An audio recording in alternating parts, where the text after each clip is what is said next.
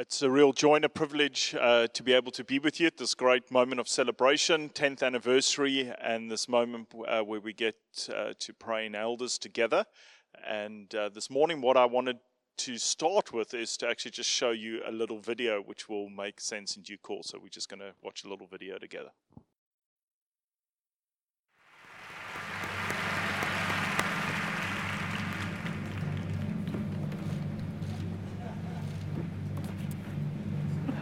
The Academy Award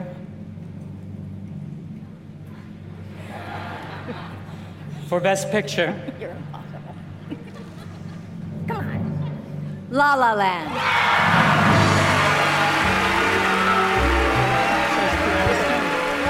La La Land has 14 Oscar nominations this year and is tied for the most nominated movie in Oscar history, winning seven Oscars production design, cinematography, original score, song, directing, actress, and best picture.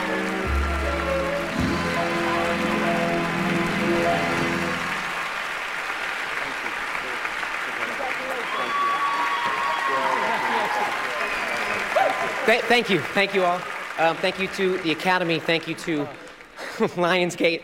Thank you to our incredible cast and crew. We're all up here right now. Marc Platt, you kicked this off. And Damien Chazelle, we're standing on your shoulders. We lost, by the way, but you know. Guys, guys, I'm sorry. No, this, there's a mistake. Moonlight, you guys won Best Picture. Moonlight won. Come on, this is not a joke. This is not a joke. I'm afraid they read the wrong thing. This is not a joke. Moonlight has won Best Picture. Moonlight, Best Picture.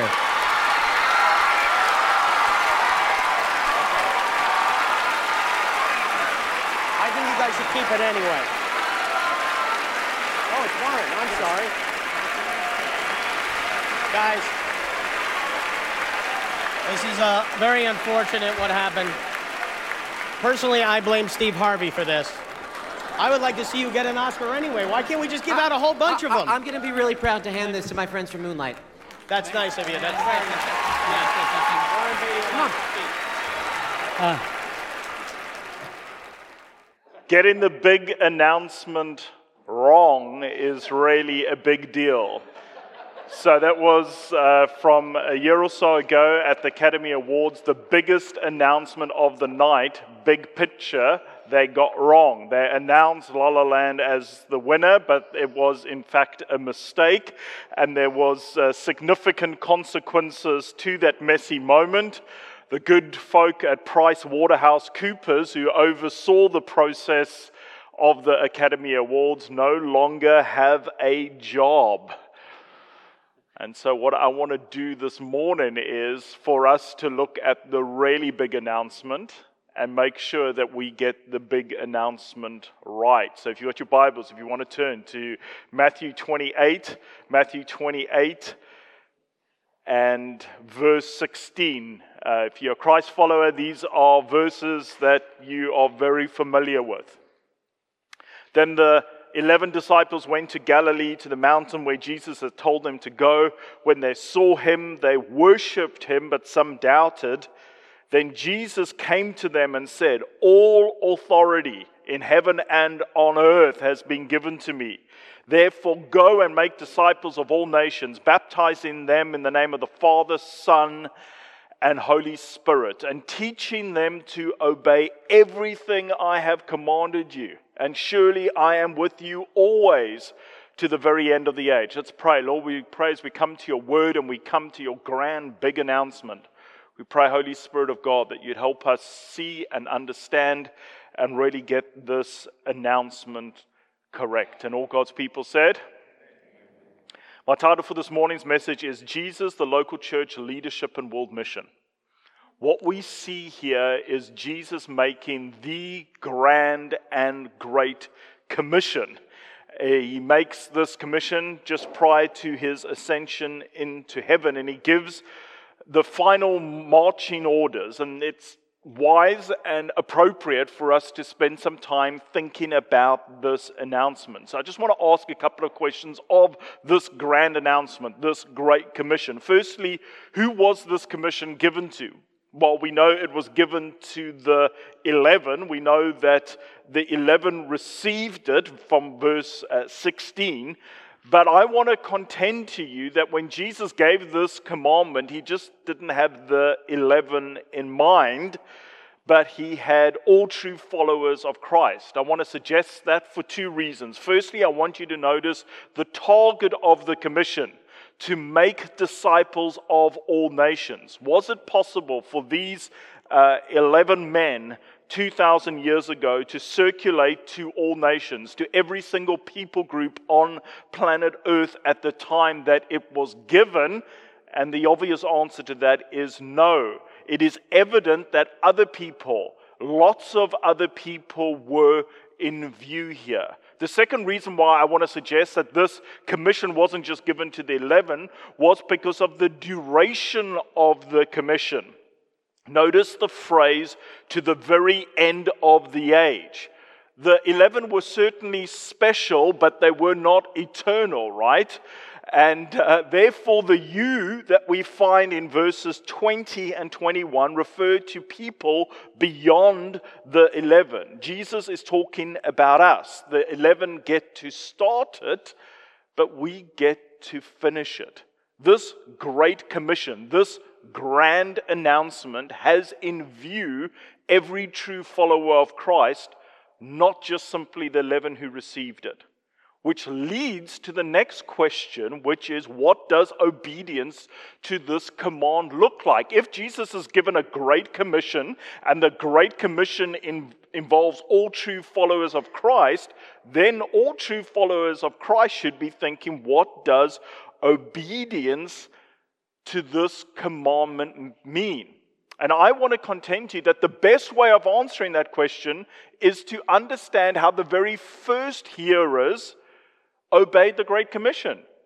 Because surely the 11 that were personally trained and commissioned by Jesus, the way that they understood and obeyed this commission should be very informative for the rest of us. And I want to suggest to you that the way that the very first hearers sought to obey the Great Commission was by planting churches. The local church was the fruit and the focus of the Great Commission. And the reason why I say that is because we're not left to speculate as to how the very first followers who heard this commission responded. Because actually, the book of Acts is a description how the very first people responded to this great and grand commission. And when we open up the book of Acts, which is chapter one of church history, if you like, what we discover is the book of Acts is almost like a catalog of church planting. As you read, you see that a church is started in Jerusalem, and then Antioch, and then Corinth, and then Philippi, and then Ephesus, and then Thessalonica. So you, we see church plant after church plant after church plant. And then when we carry on reading in our New Testament, we see letters that are written back to the churches that were planted to help them grow and mature and be established in their faith. Now, why is this important? Well, if you ever wanting to discern how to do something properly and correctly, you always go back to origins, right? People that are trying to work out history, if they can get original sources, uh, that is pure gold because you get to understand how the founder really wanted it, what, what it's really like. You know, we, uh, we live in a, a, region here that is famous for making fantastic wine. And if you, if you speak to uh, the best and most well known estates, the estates that produce wine that literally goes around the world, what they will tell you is that the way that they prepare wine and get it ready has a very long history that is very well documented that prepares them in order to do something excellently. Well, I want to suggest to you that the same process uh, should inform our hearts and minds. How did the very first people, the, the, the people that were trained and equipped and mentored by Jesus, how did they respond to this? Because that should inform the way that we should respond to it. So I think it's important for that reason.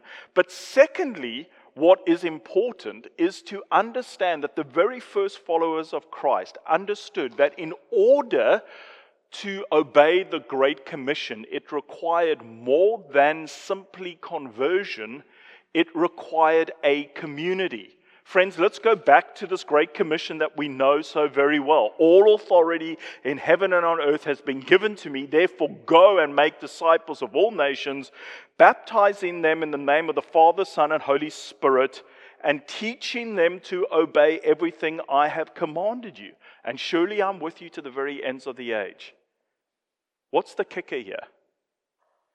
Jesus isn't simply saying, go and preach the gospel and win converts. He most certainly is. And when these churches are planted, we see that they are planted through gospel proclamation. We're going to look at that in a little more detail. Local churches are formed through the proclamation of the gospel, people responding to the gospel. But the requirement in the Great Commission isn't simply gospel proclamation, it is also teaching them to obey everything I have commanded you. And the very first followers of Jesus realized that in order to obey everything that Jesus had commanded requires a community. A community is essential if we are going to live out what it really means to be a follower of Christ. You simply cannot be a Christ follower in isolation. It is impossible to be a faithful follower of Jesus in private in order to obey everything he has commanded, in order to get the Great Commission right. You require a community, not simply conversion. We can certainly see this as true when we actually study uh, the scriptures.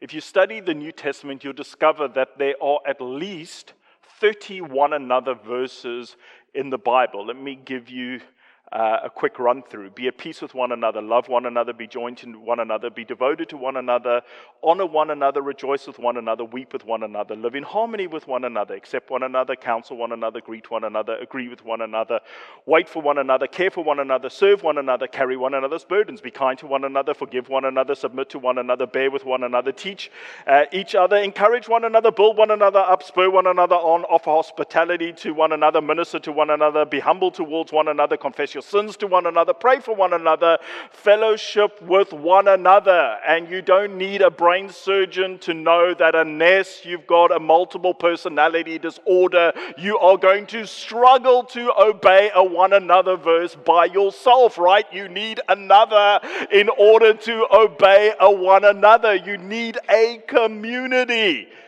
You need a community. You need a community. How, how was the Great Commission followed and obeyed? By planting local churches. The next question we need to be asking is well, if a local church is the fruit and the effect of obeying the Great Commission, what does that thing look like? I'm so glad you asked. Let's look at the opening verses of Philippians chapter 1. So just flick over to Philippians chapter 1, and we want to look at the first six verses here just to see uh, what a local church is all about. Paul writes the following Paul and Timothy, servants of Christ Jesus, to all the saints in Christ Jesus at Philippi, together with the overseers and deacons, grace and peace to you from our God and Father and the Lord Jesus Christ. I thank my God every time I remember you in all my prayers for all of you. I always pray with joy because of your partnership in the gospel from the first day until now. And biblical commentator Alec Motyer says this, this is a, rem, a remarkably full summary of the constitution of a New Testament church. We get this remarkably full description of what a local church looks like. Let's just look at four things that are important. The very first description that we get uh, of this church is it's to the saints. Now, if you read the book of Philippians, you'll know that this church isn't made up of uh, super performing, uh, incredible Christians. This isn't like the kind of Kenyan long distance team. You know, like everybody's phenomenal, and you know they're going to come one, two, and three in the Olympics. The, the Philippians weren't weren't weren't the, the, the kind of the gathering of of of the, the, the super incredible Christians. No, no, they, they're just they're, they're ordinary Christians that have been saved by grace. And when you read the book, you see people are having arguments, and Paul's got to help kind of sort that out. But what we get to see here is that the description of what a church is, it is made up of a people saved by grace, which is kind of important. If you've kind of come from a, a, a kind of a Catholic uh, kind of heritage and background, you may think of saints as being an incredibly high bar. And certainly within the Catholic uh, tradition, the bar in order to be a saint is incredibly high. You can go Google this when you get home. But in order to be a saint, what needs to happen is you need to have lived a like an exceptional, uh, phenomenal life, like a Mother Teresa, um, which is hard enough dare I say, near impossible. Uh, but here is, here's the real challenge. Uh, in order to be a saint within the Catholic Church, you need to have performed two verifiable miracles after your death. True story, I'm not making this up. You can go Google it at home. It is an incredibly high bar. Like, I personally think, like, verifiable miracles while you're alive is a high bar, but, but multiple verifiable miracles after your death is an incredibly high bar. But, but, but fortunately, the Protestant bar is much lower. The Protestant bar is wait for it, a sinner saved by grace. And I can do that, you know. I, I, I can bring sin, like I need to be saved, and like Jesus says, I want to save you, and then I become a saint, which is like a beautiful thing, isn't it? I respond to the gospel. I receive the righteousness of Christ. And because I've received the righteousness of Christ, I'm a saint, not on the basis of my great performance, but on the basis of Jesus Christ and his finished work on the cross. So the first thing that we see about church is that there are people that are saved by the gospel. What what makes a church a church? A church becomes a church when individual after individual has a personal conversion to Jesus and then they get knitted together. I, I really wished we had the whole day and we could go around the whole room and ask everybody to tell their story about how they became a Christian. It would be utterly thrilling. It would be amazing. There'd be so many personal details for each person that would just go like, wow, wasn't that beautiful? It's like God designed like a personal rescue mission just for that person. And it had so many different fingerprints and people praying. It's incredible. So, first thing we see is that there are saints. The next thing that we see is that there's, there's, there's recognized leadership. Notice together with the elders and deacons. With the elders and deacons, there were leaders uh, in this church. It wasn't just the nameless, faceless community of people saved with, without any recognized leadership. No, there was leadership. And then this church was in partnership with others outside of the community. Paul speaks about uh, them being in a gospel partnership. Although actually this was a pretty mature church, this eldership team recognized that they weren't independent and self-contained unit. No, no, no. This, this leadership had relationship with those outside of the church. Paul talks about this partnership that he's had from the first day until now. And if we carried on reading in Philippians chapter 1, we would get down to verses 9 through 11, where Paul prays for them. And what's clear is that his purpose for this church, the reason for this external partnership, was about gospel advance and maturity. It was about mission and maturity. A community saved by grace with recognized leadership, external partnership for the purpose of mission and maturity, for the purpose of Great Commission, right? Proclaiming the gospel, helping people to obey everything that Christ has instructed. Now, this morning is a special morning because this morning we're going to speak about that recognized leadership component. We're going to speak about elders. In fact, this is going to be a moment where elders get appointed within the life of this church. And I want to see I want you to see that this appointment moment isn't divorced from the Great Commission. It is vitally connected. Great Commission proclaiming the gospel, teaching people to obey everything Christ has commanded equals local church. Local church, what does a healthy local church look like? One of the aspects of a healthy local church is that it's got recognized leadership, it's got elders, it's got deacons. And this morning is a morning where we look at the issue around eldership. And I want to share six things that I think is important for us to reflect on when it comes to the issue of eldership. The first thing that I want us to notice is that eldership existed in the early church. It is really important that we see that the very first churches that were ever planted had a recognized group of leaders. Paul highlights the fact that there were elders in this local church in Philippi. It's interesting that he says, together with the elders, so they're not external to the community. Eldership isn't a group of people that aren't a part of the community. They're not external or above the community. They are together with. We're a community together, and from within the community, God entrusts a responsibility uh, towards a certain uh, group in order uh, that they may help focus the community in a Godward direction. It's important to note here that this, this appointment moment isn't uh, an, an unfortunate evil in 2019. That you know, leadership isn't like a 21st century uh, mutation. No, the very first churches had leadership in, uh, a part of them.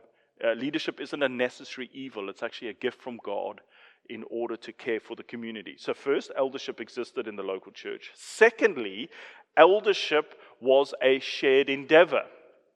Notice that in the Philippian verse that we looked at it, it speaks of elders, plural, and deacons. So, leadership in the in the New Testament is a shared endeavor. We see this really throughout the New Testament. If you go to Acts 20, uh, where uh, Paul is in Miletus and he calls for the Ephesian elders, plural, he calls for this eldership team to come and visit him.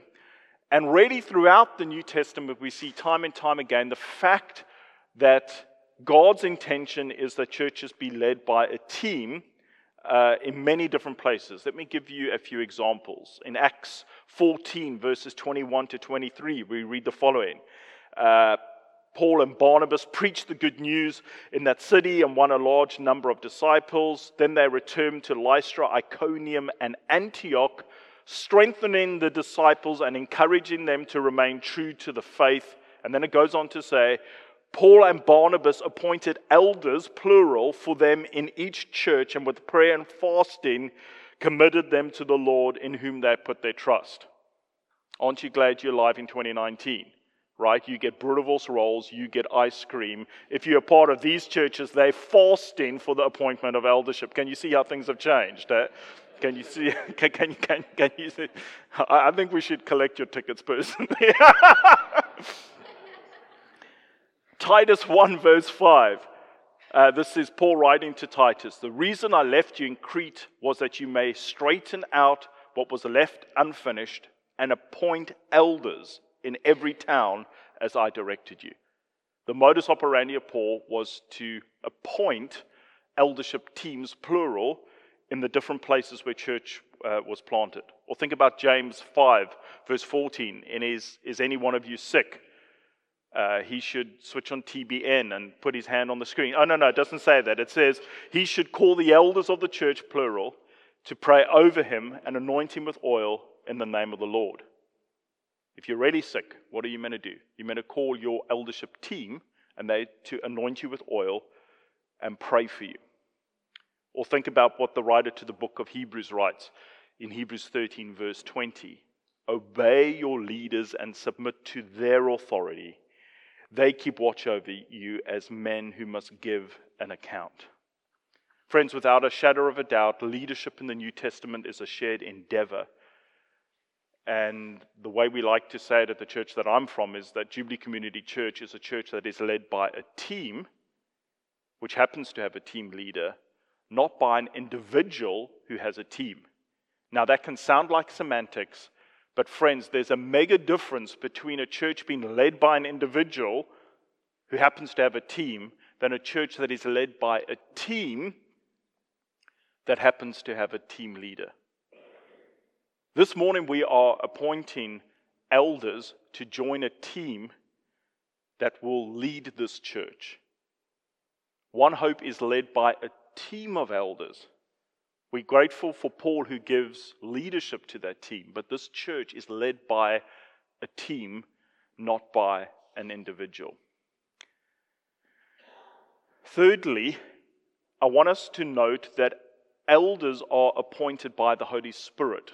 In the Acts 20 account uh, that I referenced earlier, where Paul is in Miletus and he invites the Ephesian elders uh, for an opportunity to speak to them. These would have been individuals that Paul himself had laid his hands on and appointed as elders. But what he says to them in Acts 20, verse 28, he says the following He says, Keep watch over yourselves and all the flock of which the Holy Spirit has made you overseers. Be shepherds of the church of God, which he bought with his own blood. Friends, it's very interesting to me that when Paul addresses an eldership team that he himself had laid his hands on in order to appoint for eldership, he doesn't say who I made elders. He says, whom the Holy Spirit has made elders. Church governance is not a democracy.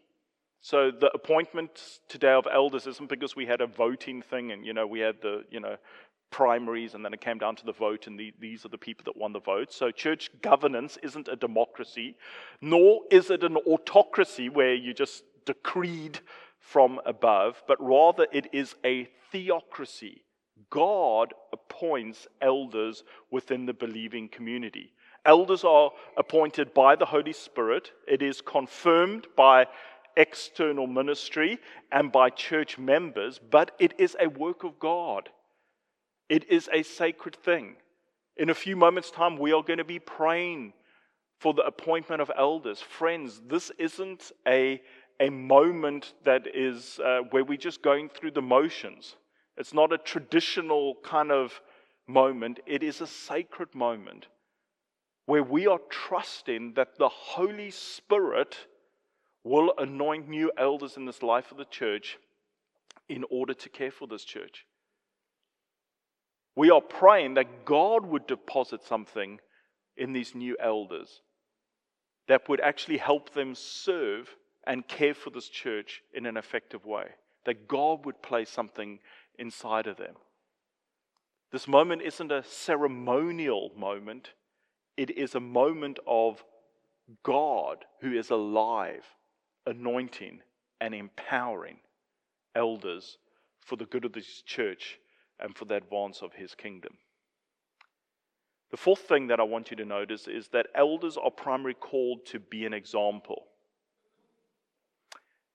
It is very important for us to think biblically about leadership. We live in a celebrity driven culture which means that we assume that people that have positions of leadership need to be exceptional because that's how our world works, right? You need to be an exceptional singer in order to win a particular competition. You need to be an exceptional athlete in order to go to the Olympics or to the World Cup. You need to be an exceptional businessman in order uh, to have a wider sphere. And we can have that mindset when we come to the church. And we can think that what we really need from our leaders is we need them to be exceptional. We need them to be in a special category of Christianity that inspires us, but something that we can't attain to ourselves. We, we, we, we, we, need, we need our leaders to be so far ahead of us uh, that, they, that they, they, they kind of drag us along. But, friends, you will not find that description of leadership when you carefully study the New Testament requirements of eldership. Dr. D.A. Carson, arguably uh, the most famous New Testament scholar on the planet today, says that when you study the requirements for eldership, you will discover that they are remarkable for being unremarkable. They're remarkable for being unremarkable.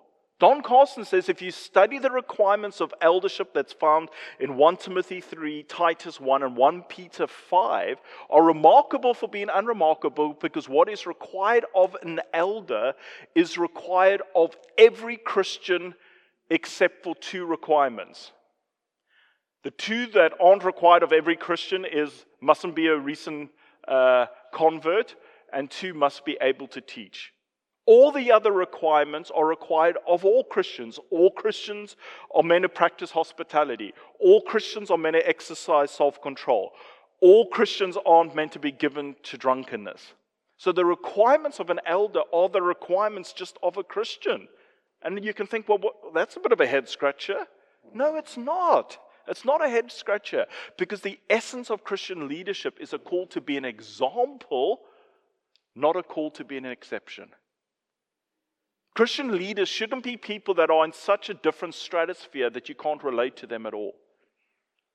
And for the new elders coming in today, I want to say to you, your job spec is just to faithfully follow Jesus. It's to be an example of what it means to be a, a follower of Jesus and not to feel a pressure to feel like you need to super perform in order to impress others. It's a call to be an example. Robert Murray M'Cheyne got it spot on when he said, What my people need most from me is my personal holiness. Fifthly, elders' primary responsibilities are to lead, feed, guard, and guide. The prevailing New Testament motif for eldership is shepherding.